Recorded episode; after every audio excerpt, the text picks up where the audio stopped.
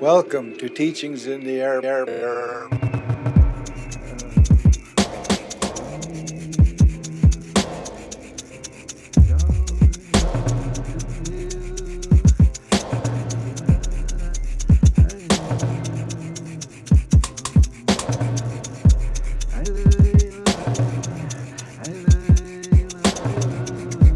Welcome to Teachings in the Air podcast with Gerry Oleman.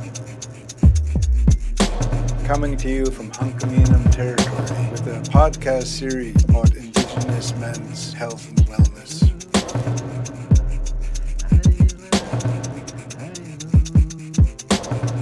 We aim to inspire, motivate, and empower Indigenous men to be sound in mind, body, and spirit because that's what health means.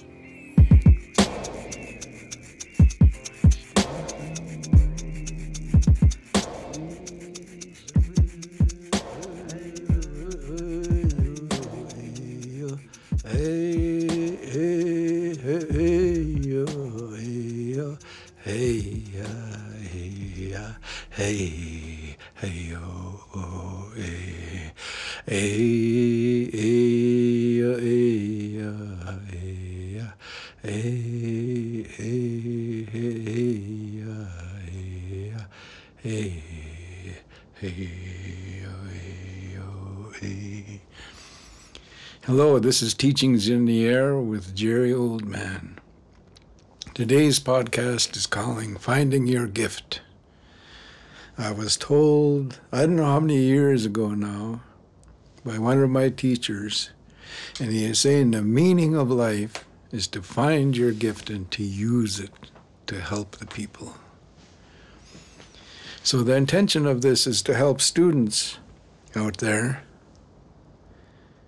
ones that have committed to be a student in secondary or post secondary school you know, and to help you, to share some teachings and lay them at your feet, to help you to find success. The only time we're going to be successful is when we work at it. That's what we that's what brings success. It doesn't come for nothing, it doesn't come free. We work for it. So I want to inspire you, students out there, because you've obviously made a commitment and that you made a decision, which is important, about what you want to do with your life. You know, I'm in Brandon, Manitoba, which is near the dead center of the North American continent. Just below me, there's Rugby in United, North Dakota, and they say it's a dead center. So I'm coming to you from the center of the continent. And there's if you hear some sounds, it's a rain coming down. It's nourishing the earth, the plants. This rain, you know, it is part of our life, and you can hear it. So hopefully it's a good rhythm for you. It's not distracting, but that's what it is. So my goal is to inspire students on your quest, in your quest of pursuing what your gift and your purpose is in this life. That I want to inspire you so that you'll keep going. And I want to lay teachings at your feet that were shared with me about success, about being successful. When our Spirit is sound, and you've heard me say this if you listen to my podcasts. When our spirit is strong, we have this incredible will to live, which means we're going to participate in life. We're going to become part of society. We'll be successful at it. We want to be part of a circle. When we want to feel good, and self reliant, and that we're taking care of ourselves and our family and our friends. We're contributing to society. All human beings are born with a gift or gifts. And it's meant to be that you use that gift to help people. I've learned that when we do not find our gift, we suffer. It's like we don't know what we're here for. What's this all about? What's this life about? So, in days of old, we'd help people find their gift, put them through vision quests, through ceremonies, have people talk to them. But most importantly, I think people would watch and see where your strengths are and find mentors and teachers for you. You know, on a quest to find my gift, I thought about my life as a child. I come from a wonderful family, and I was part of the family. My parents were traditional and they talked to me in a respectful manner. And they made sure I was a participant, that I had chores to do. Doesn't matter how old. Part of one of my first chores was to pack kindling. That small pieces of wood start the fire, and my older brothers are carrying the heavier load. So that's where I come from. My mother and father were self reliant, and they worked for the well being of the family. So we were never without food. I never remember, there's no memory in Jerry about being hungry with my family. My dad worked. At times he'd be up at four o'clock in the morning to go out to work in the logging industry so that he could put food on the table. And he hunted and he fished. So in reality, we were well off, never hungry. And my mother was the same. Always making clothing, canning food, drying food, cooking, self reliance. They had gifts and they used them. We were raised in a fair atmosphere, and we were all active participants in our home. My five brothers and one sister. That's where I grew up. After I turned six years of age, I was sent off to school, where for the first time in my life, I knew fear. For the first time in my life, I started to question my abilities. I started to feel shame. And this come about because of making mistakes, childlike mistakes. My first mistakes that brought on this feeling of fear to me was in arithmetic, where I, all my answers were wrong, and the teacher let me know by putting red X's in all my pieces of work. And struck me for making a mistake. So now I start to carry fear and hurt and shame about making mistakes, about being wrong. I thought I was wrong, there's something wrong with me. I was struck for the first time in my life across my face and both sides of my head with the open palm. And I remember my aunties telling me later on in life that our people did not believe in spanking with the open hand or hitting a child. Because my auntie says when you do that, you drive the badness into the child. the mistakes and they become stronger. In my culture, they had what they called chalkum stick. It's a Saskatoon, Saskatoon bush branch. And that's what they'd use. I remember it was used on me, and it's a switch, and it would it struck against my legs. And it stung. But I remember the first time that happened, and my dad, my late father, was. I almost, I hurt my brother. I almost hurt him badly by hitting him when I swung a two by four at him. And I missed. My dad seen and he called me right away. He said, "Get a chalkum stick." I knew what that was, so I went and I got it. And he started switching me on the leg.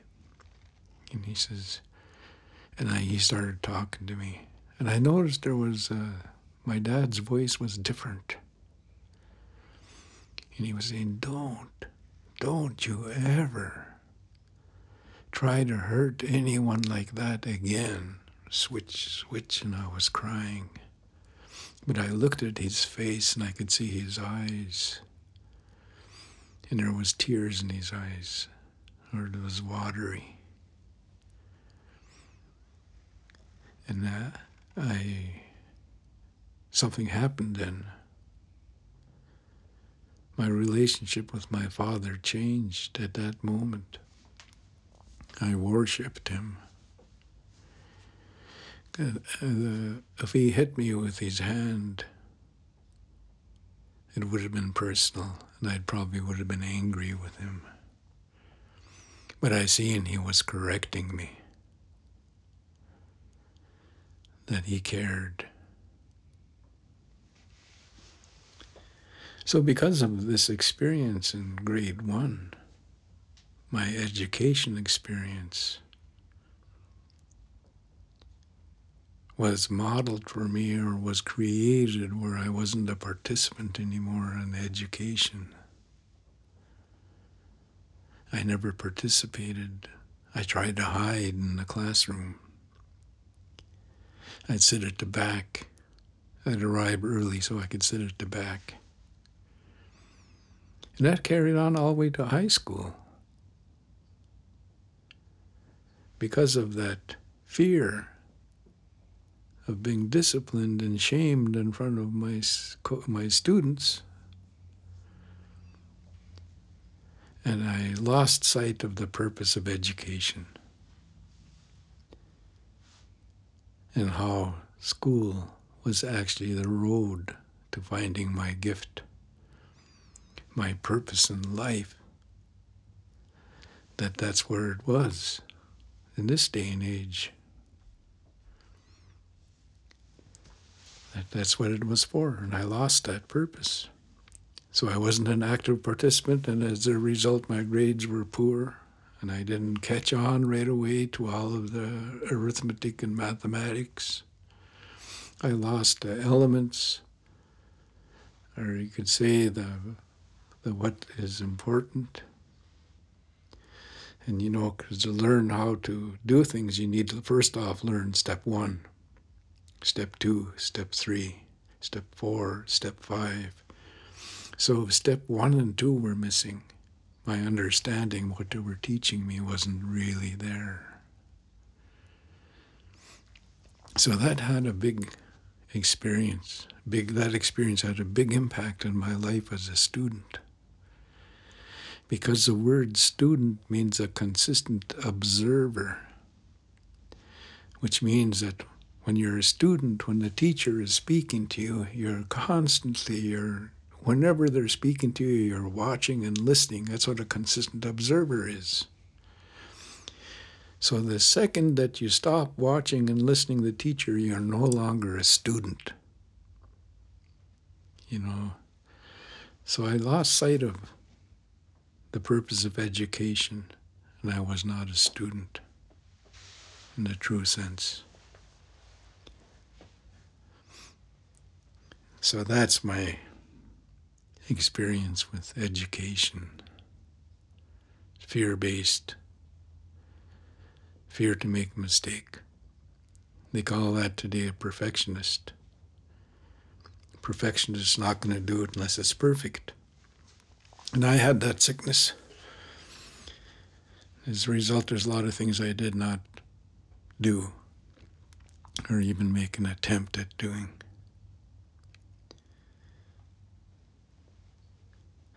You know, and I, so now you get a picture from six years old to 26.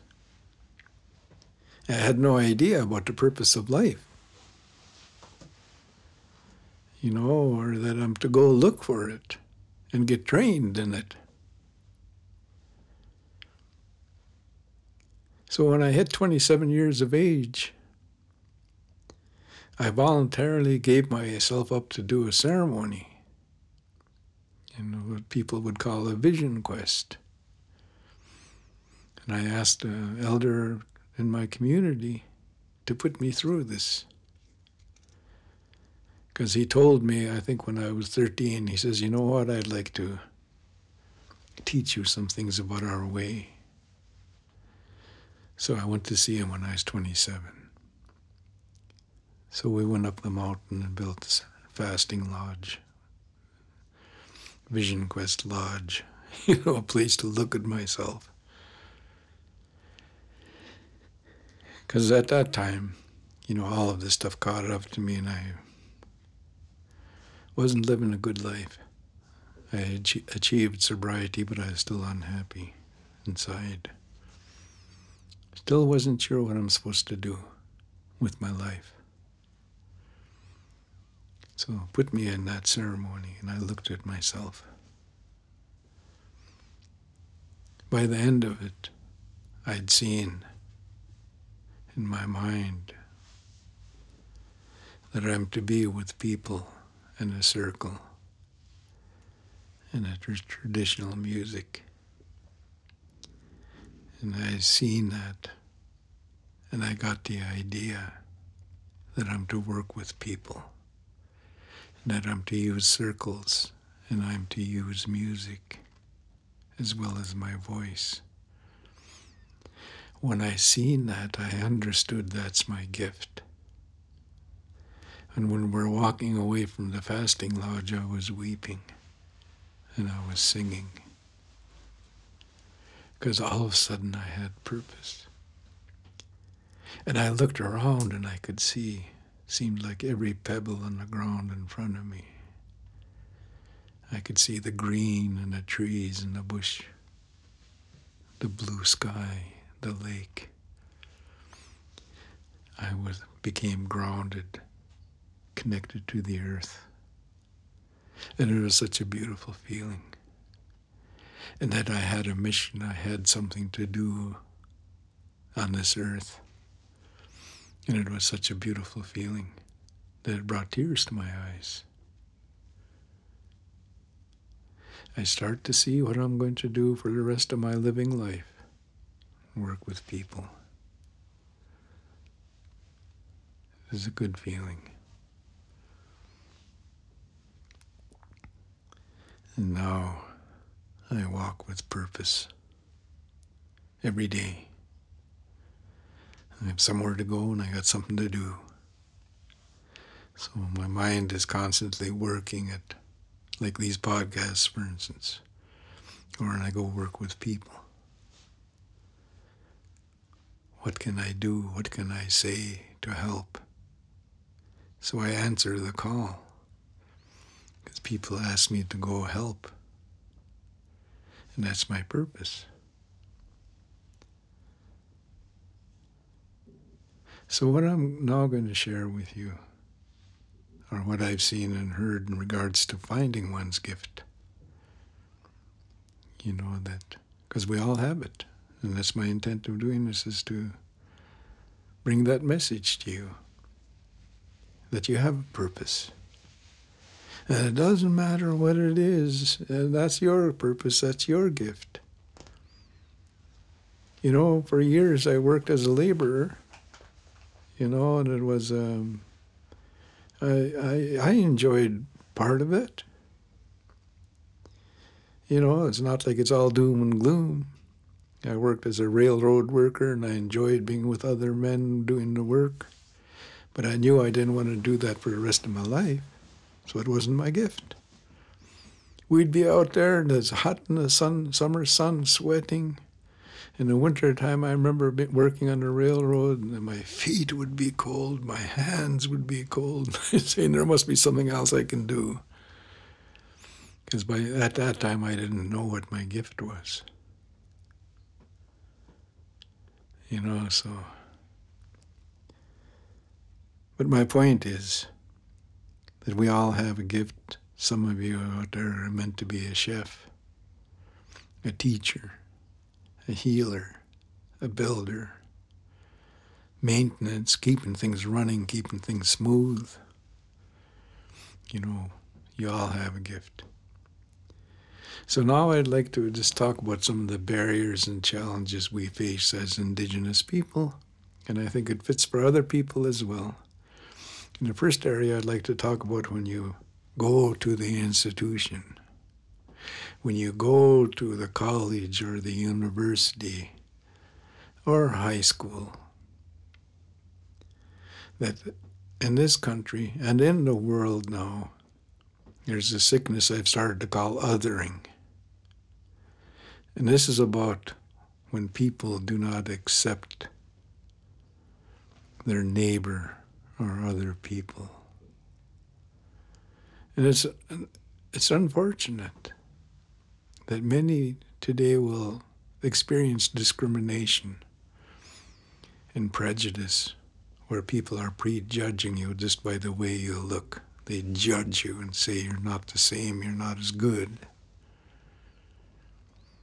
And when we go to these institutions or these higher institutions of learning, some of the students will other you. Maybe some of the faculty or the teachers. I want to tell you that that you don't believe them. You stick within yourself that you have a purpose and you're working towards it. Because this is a challenge to you. And I want you not to back down from that challenge. Keep going. Prove to them that you can do it. You know, this othering includes racism. You know, they'll other you because you're indigenous or you're half indigenous. Or I know immigrants get othered, recent immigrants, which is, is sort of silly because everybody here is not indigenous as an immigrant. They're from somewhere else. Some people will other you because of your appearance, how you do your hair, your height, your clothing, but you stay true to yourself.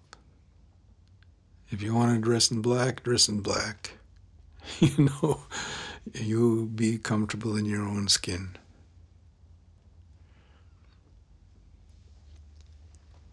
You know, and. Uh,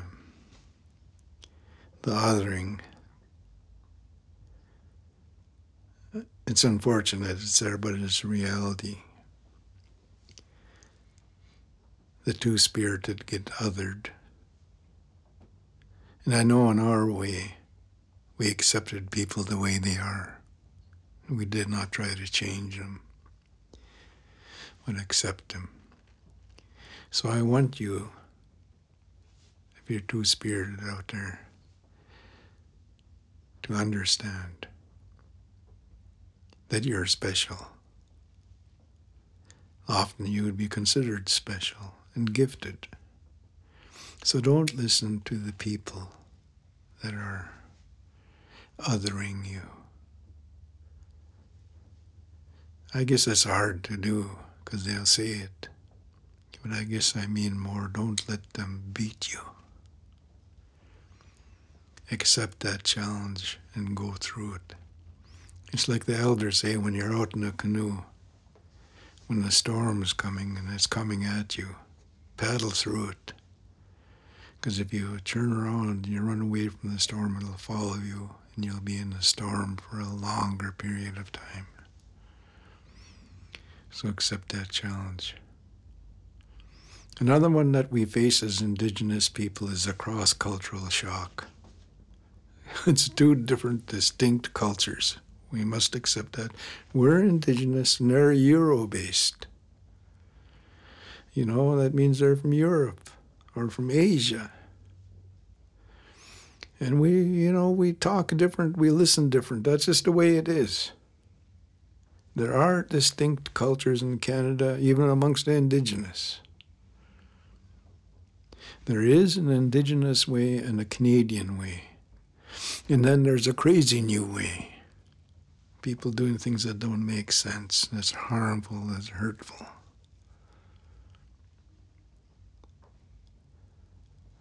Then I look at it today, part of my path. I learned to become bicultural, to work with the Canadians, and to be with my people. So when I go with my people, I'm St'át'imc. When I go with the Canadians, I'm stately, I'm Canadian, you know, so I can adjust. And it's part of my saving grace. Because if I didn't make that adjustment, perhaps I wouldn't be successful today. So I've learned to have patience when I'm with Canadian culture. And I've learned to really appreciate Indigenous ways, you know, and treasure it.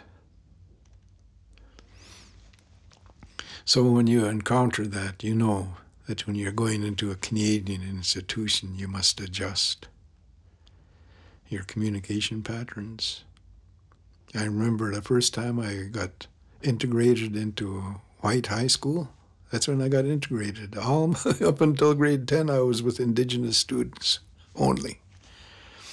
So when I went with Canadians in grade 10, it was a shock. My friend and I were both in grade 10. We went to the school, high school in town. They bused us from a residential school. And I remember him and I, you know, there's a bell that rings, and all of a sudden there's this high school with seemed like thousands of students. I don't think there were thousands, but there was seemed to us there was lots. And the students, and the bell rings, they have to change classrooms. And my friend and I were standing out this recess, and we sort of stood against a wall because there's people moving all over. And my friend and I were standing there, and it seemed to us everybody was talking at once. And I remember saying to him, Who's listening? And he says, I don't know. You know, it was a shock to us, you know, that everybody seemed to be talking at once. So we need to be aware of that and accept that, that there's different cultures and make our adjustments if we're going to make it. part of me didn't make that adjustment and I didn't carry on after high school. So be aware that it's different, different expectations, you know, and, uh, about time, about getting things done. Seems to be not too much patience at times in the other system. The Canadian system. So you be aware of that and adjust. The other barrier and challenge that we all face is post trauma. The wounding, the historical wounding. And I've stated that. Not one of us is immune to it as Indigenous people to the impacts of colonial experience. And any wound that's not treated eventually causes serious damage. So I st- strongly recommend that if you're a student, you find a way to deal with the harms that happened in your life. And I've seen it happen where students do it while they're going to school. The most important part of this is you start to say hello to those problems so you can say goodbye to them. You know, and it's, uh, I know it's a big order, but we can do it. We can beat this trauma and we can carry on. Start to say things. I'm not going to let you beat me. It takes more than a residential school. It takes more than racism or any of the things to beat me. To be successful, I believe we need to take on that attitude. Another area that's common, I think, for a lot of students, Indigenous students, are family issues.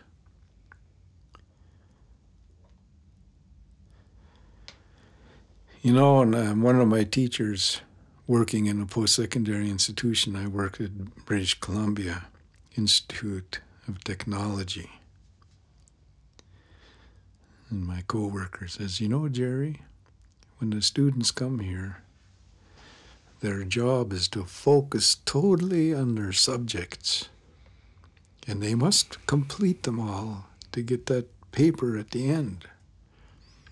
He says before they come here, they were holding up and holding away their problems that they had in their communities, which are family, you know, different things. But when they come to school, to this institute, they have to just focus in school, and now they don't know how to handle the family issues. And sometimes it can stop them, and they withdraw. So you remember your focus is going to be on your education when you go there.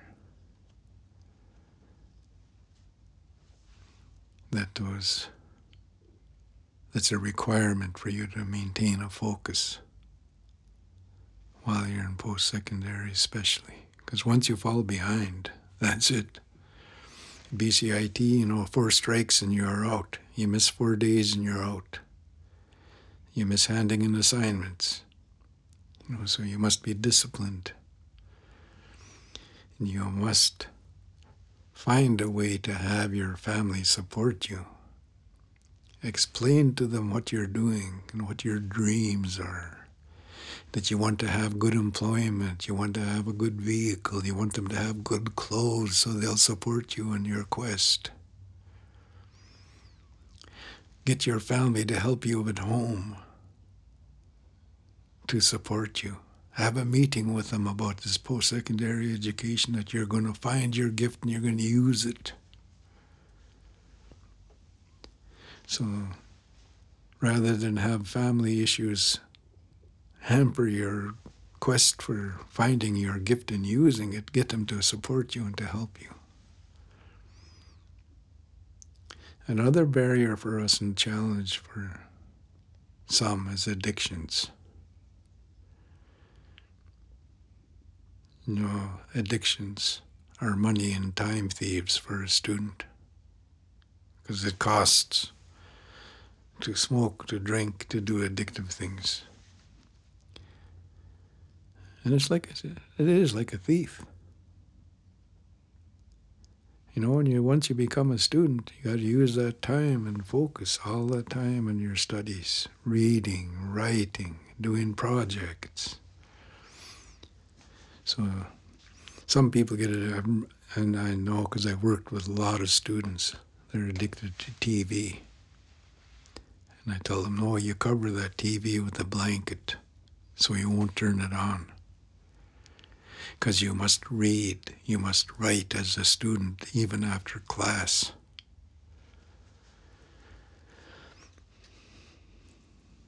So they steal the time required to complete your studies your projects your assignments.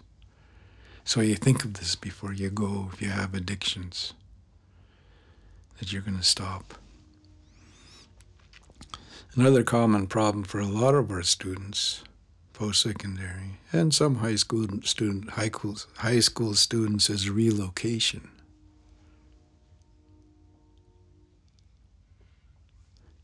Having to move to town or a city for off the res. You know, and you do that, finding suitable accommodation for yourself and if your family is with you can be a problem. So you must think ahead and find this before you go there. Set it up before you get there. Plan. So that that experience can be um, hopefully a good one for you. It is a challenge. And um, the more you face challenges, the stronger you get. So you learn to budget to fit your accommodation and your food because these are critical for your success. You must take care of your basic needs food, shelter, clothing, all the transportation. You must keep these in mind before you get there.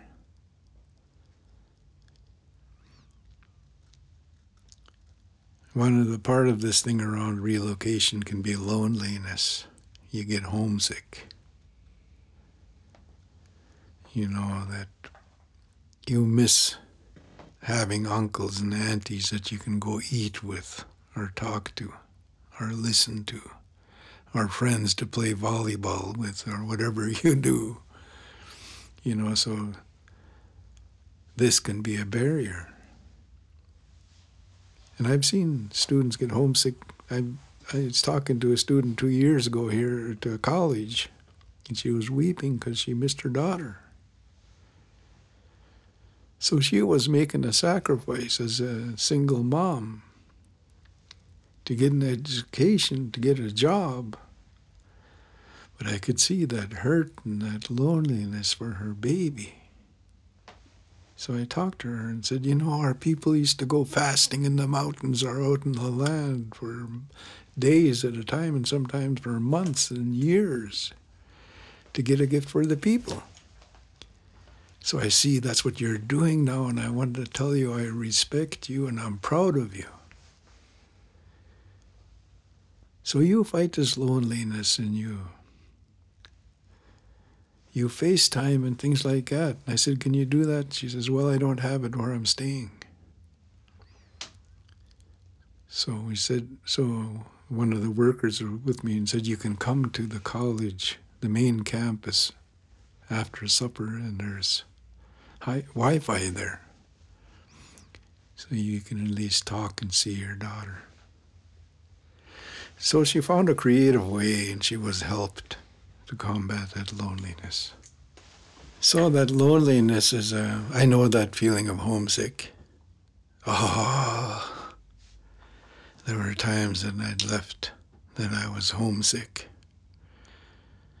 And I know that feeling.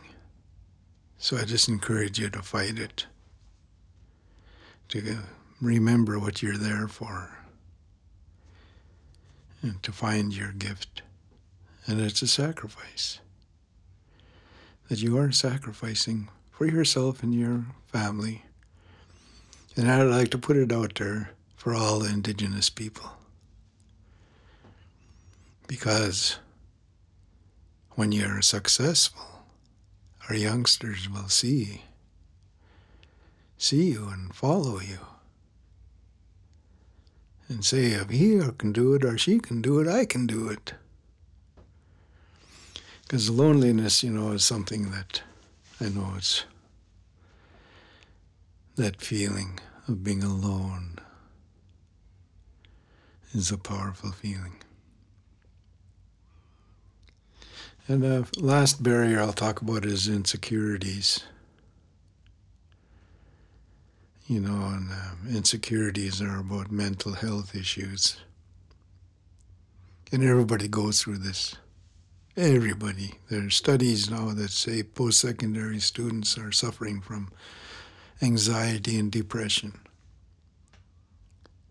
So I'm just talking about all students here, and that we go through that too. That there are things that happen to our life that may affect our belief in our own abilities and what we can do and what we cannot do. You know, the goal is to be comfortable in your own skin and to accept yourself as you are.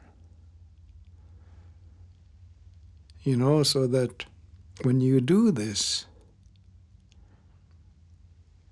you know, then you start to appreciate this education and understand it and participate in it. That's the key is to participate in your education, to listen to the instructors, the teachers, the faculty, and others that want to help you. So those are some of our barriers. I'm sure there are others. But now I'd like to talk about the road to success. To you joining this process, making a commitment that I am going to go to post secondary, I'm going to find my gift and I'm going to use it. When you do that, you'll have a job, and the word job is an old English word that means to have a mouthful of food. When you get a job, it simply means that you can buy the food that you want. Because people want to hire you now because you have a skill. And once you do that, you're going to have a job, a mouthful of food. It's a good, it's a good word, actually. I never knew what it meant till I was reading this book. So, on this road to success, I'm going to encourage you to train yourself to be a student. I know it sounds a bit odd that one can train to be a student, but you can in your preparation before you go. And what are you going to train? You know, to be ready for this experience. And that means you're going to strengthen your mind. You can start to use your brain. You can start to you do crossword puzzles, Sudoku, different read, start to do more reading to start to prepare your brain for what's coming ahead of you. You can start to listen, listen to podcasts, watch YouTube things about what you want to do with your life. Start to train yourself so when you get there, because it is a challenge, it's not easy. And no one ever guaranteed that this was going to be easy.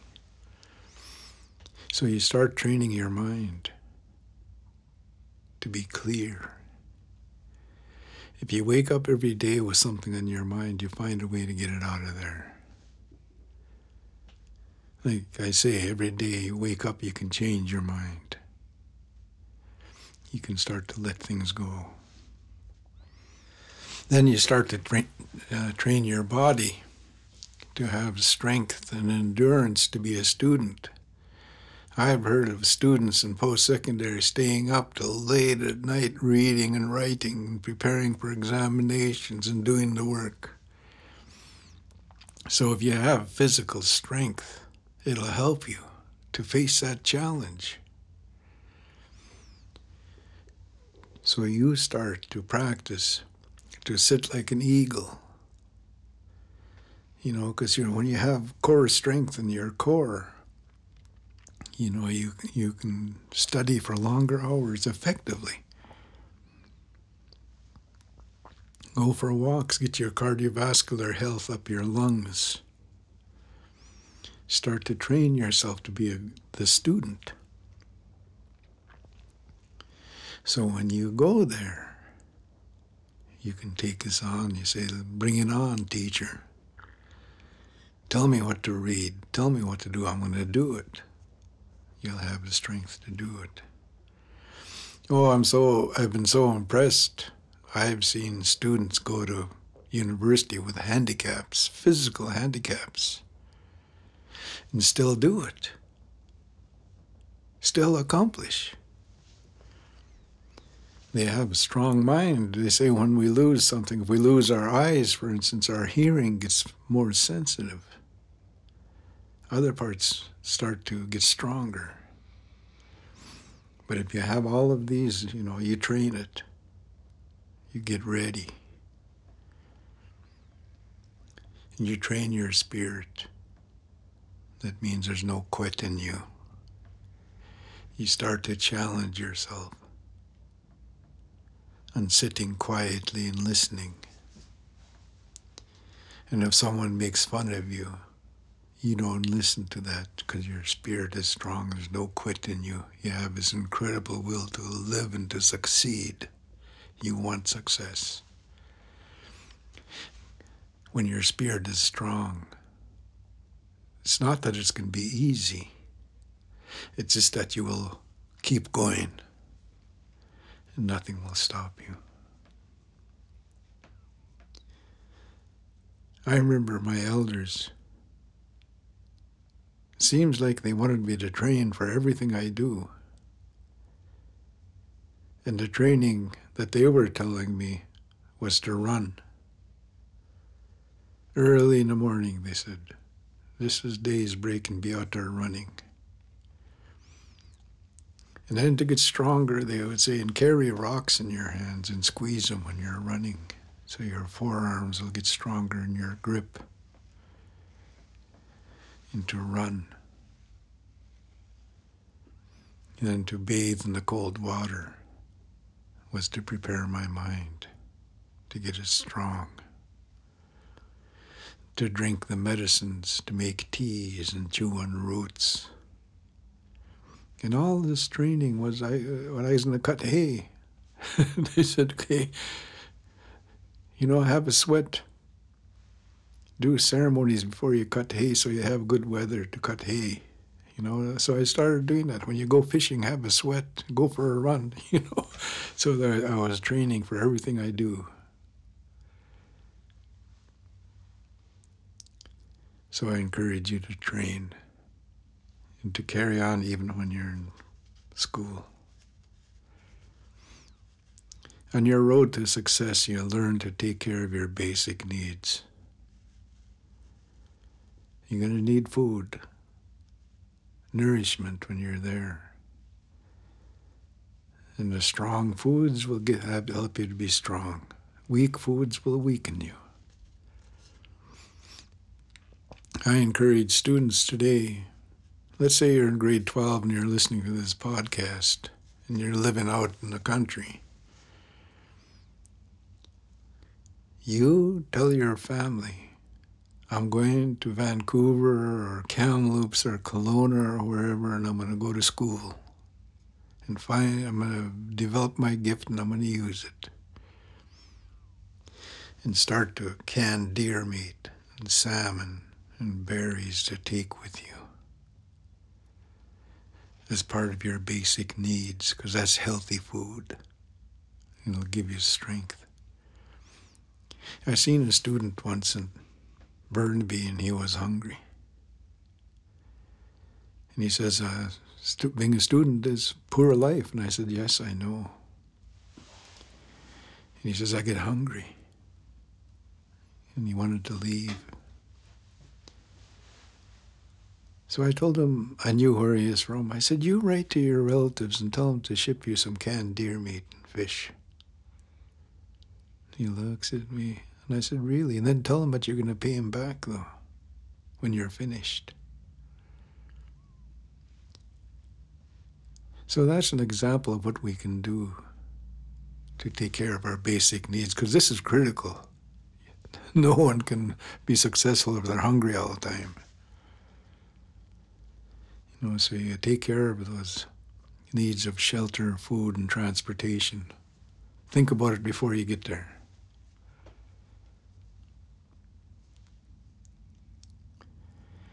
You know, you request, you ask help from your relatives. But I always say, when I'm done, I'm going to help you. I'm going to return the favor. And you help me. When you're a working professional, I love the word professional, you're a pro. You're reliable and you can do it. Another suggestion for your road to success is to develop support, a support group for yourself. And remember, we can do what I cannot do. So it's important to have support from your family and friends and explain to them. Let them know you cannot go to the Canucks game tonight. I got a paper to write. You let them know, no, I'm not watching the playoffs because I have papers to write, I have work to do. You get that kind of support, let them know so they won't be asking you. Because I know it's hard for a lot of us to say no.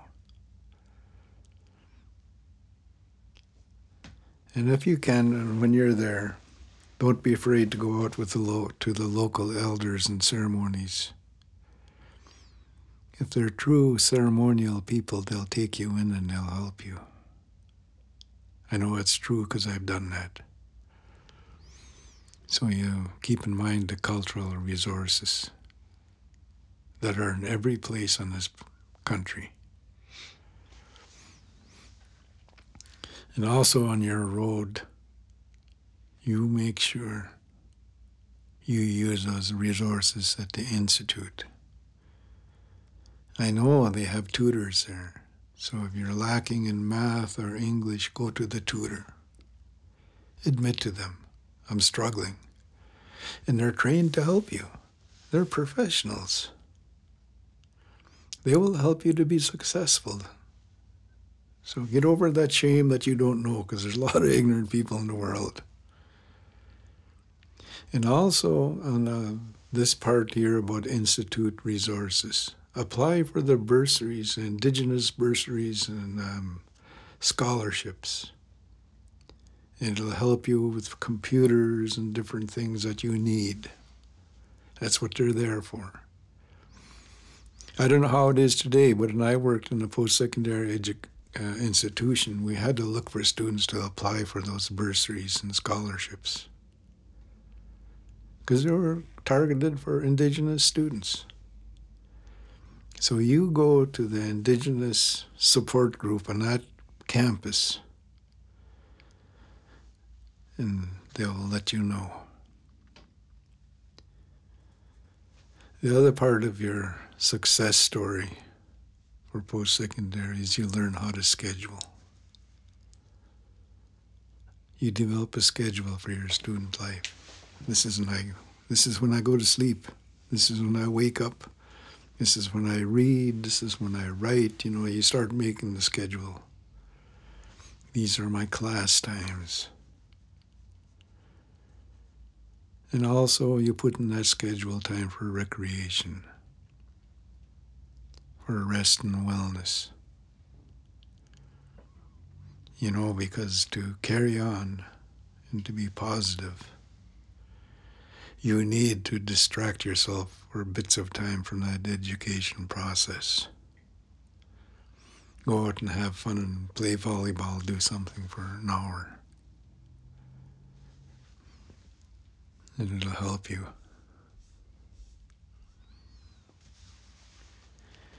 So on this road, you say to yourself, change is part of my life now.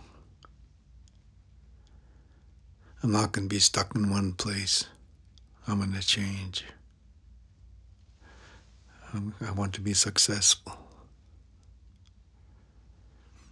And to achieve your goal, you're going to have to change. We all do. you know, it's something we accept. Okay, I'm, I'm a student now. I'm a consistent observer. I'm committed to that, and I will not change from this until I become a professional and get a job. When you become a professional, it means you're very good at what you do. You're a pro now. you got proof. You got the paper to prove it. That's when people will want to hire you. You become a valuable commodity to a community, to a business. Because you're a professional. You're there on time. You leave when you're done. You know you do good work. It's a good feeling being pro. People can rely on you and they praise you and you do good work. So you develop this professional attitude and remember that attitude means you're acting and talking the way you think. You know, so that's where we're changing negatives to positives. Develop mantras for yourself to use to help you through this quest, whether it's four years, seven years, or whatever it is. Start saying things like, each day I get stronger. Each step I get stronger. Start finding things to help you through the tough times, words to say to yourself. Otherwise, you start beating yourself up. So, words, self talk can be positive. negative talk can be destructive. So, you, we all at times need an attitude adjustment. And uh, another part on this road is to be appreciative, to give thanks, to be thankful. First off, there's a chance for you to develop yourself. And whoever is helping you, if it's your community, the band office, wherever, you be thankful for that. You appreciate um, the instructors in that institution and all those that support you let them know, oh, thank you, thank you, thank you. It's a good word for a student, you know, because then people want to help you. If they think you're just a taker, it's not going to happen.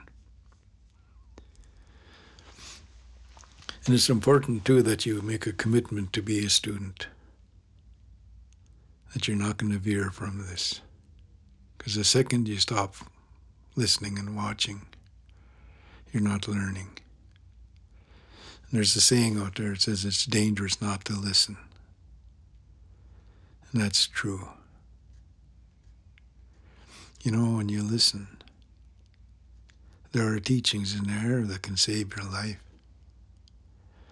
or save the life of one of your friends or family. So you become a good listener. And um, another suggestion for your road to success is learn how to say no. Sometimes it takes courage to say no to your best friend and they say, hey, let's go to the bar, you know, we'll watch a game. You know, you say, no, no, no. My instructor just gave me this to read and I have to write a report by tomorrow.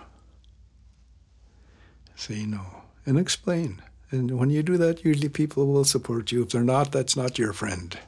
you don't believe me. Your friends will support you and actually push you and agree with you, and you say no. You don't want anything to distract you from your mission, which is to become a professional.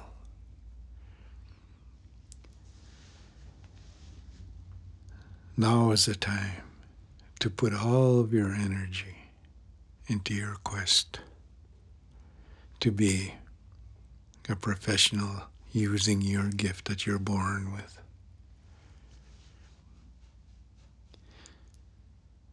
And remember that you have rights in this country to education. There are some silly people out there who will say, you know what? My taxes paying for your education. You don't listen to them. Because where we hunted and fished and food gathered and medicine gathered, that's what built these institutions in Canada, where our people used that land. Occupied and used territories for thousands of years. That's how they got to build these beautiful institutions like UBC, um, any of the colleges. So you have a right to that education. I always say this to students because some of them get embarrassed by what people say to them. And I say, no, you have a right. So you make a commitment right now. Remember that commitment is love. You're committed to your own personal success. That you're committed. And I know you can do this by the simple fact that many have done it before you. Yes, this will be a sacrifice. Like most sacrifices that are made, there will be a reward, and it's a delayed reward. You'll have a consistent paycheck.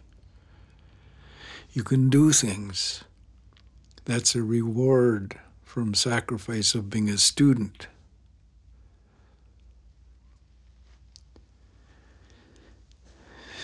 When, when you have this, you can take care of your family. And you can participate in the world any way that you want to. You can travel to other continents. You can save and build things, do things for the future. So you be the best student that you can be. Don't compare yourself to others. Just do your best. And once you're done this, you share your knowledge with others because there's people that share it with you. We always pay back in the indigenous way. That's our way. So, to close off this podcast, I'd like you to lift up your left hand and get your index finger and your thumb and hold it apart. Then stretch your arms out and understand that your education is between your finger, your forefinger, and your thumb. And the rest of your life is the rest of the space from that space to the end of your other hand. You remember that. Education is just that long, so you focus on it. You can do it. If it's two years or four years or a year, you can do it. I know you can. And I want you to succeed. Because I got granddaughters and grandsons and great grandchildren watching, and then they say, oh, they can do it, I can do it. We must overwhelm all of our children with this road to success of finding their gift. And we do that, you know, we're going to see one day, I tell people, one of our people being prime minister of this country. Because they got success in their mind and they got discipline and they have an education. I'm looking forward to that day and premiers. We've already had um, lieutenant governor and judges and things that are our people. That's good. We need more of them. And I know we can do this. That's why I wanted to do this podcast today about student success. Because it opens up possibilities for all of us. We are creative. We are good people. And it's time for us to share this with others. We have the gift of vision. We can see. We can help the people with the gift of movement that are just going all the time. And we need our people there. So that's why I, dream of success, student success, and I support it. Whenever I see, go to a graduation, I weep because I feel so good. I honestly do that. You know, it's such a good thing to see success. So, over students out there listening to you, I wish you the best on your quest and you don't give up. Don't compare yourself to others and remember your job is to do your best. Thank you for listening to the podcast. Don't forget to go to us on Facebook, Instagram, Twitter. You know, let us know what's going on out there with you. Let us know about your success, because that will help others. So, catch you in the rebound. This is Gerry Oleman signing out from Brandon, Manitoba. Thank you.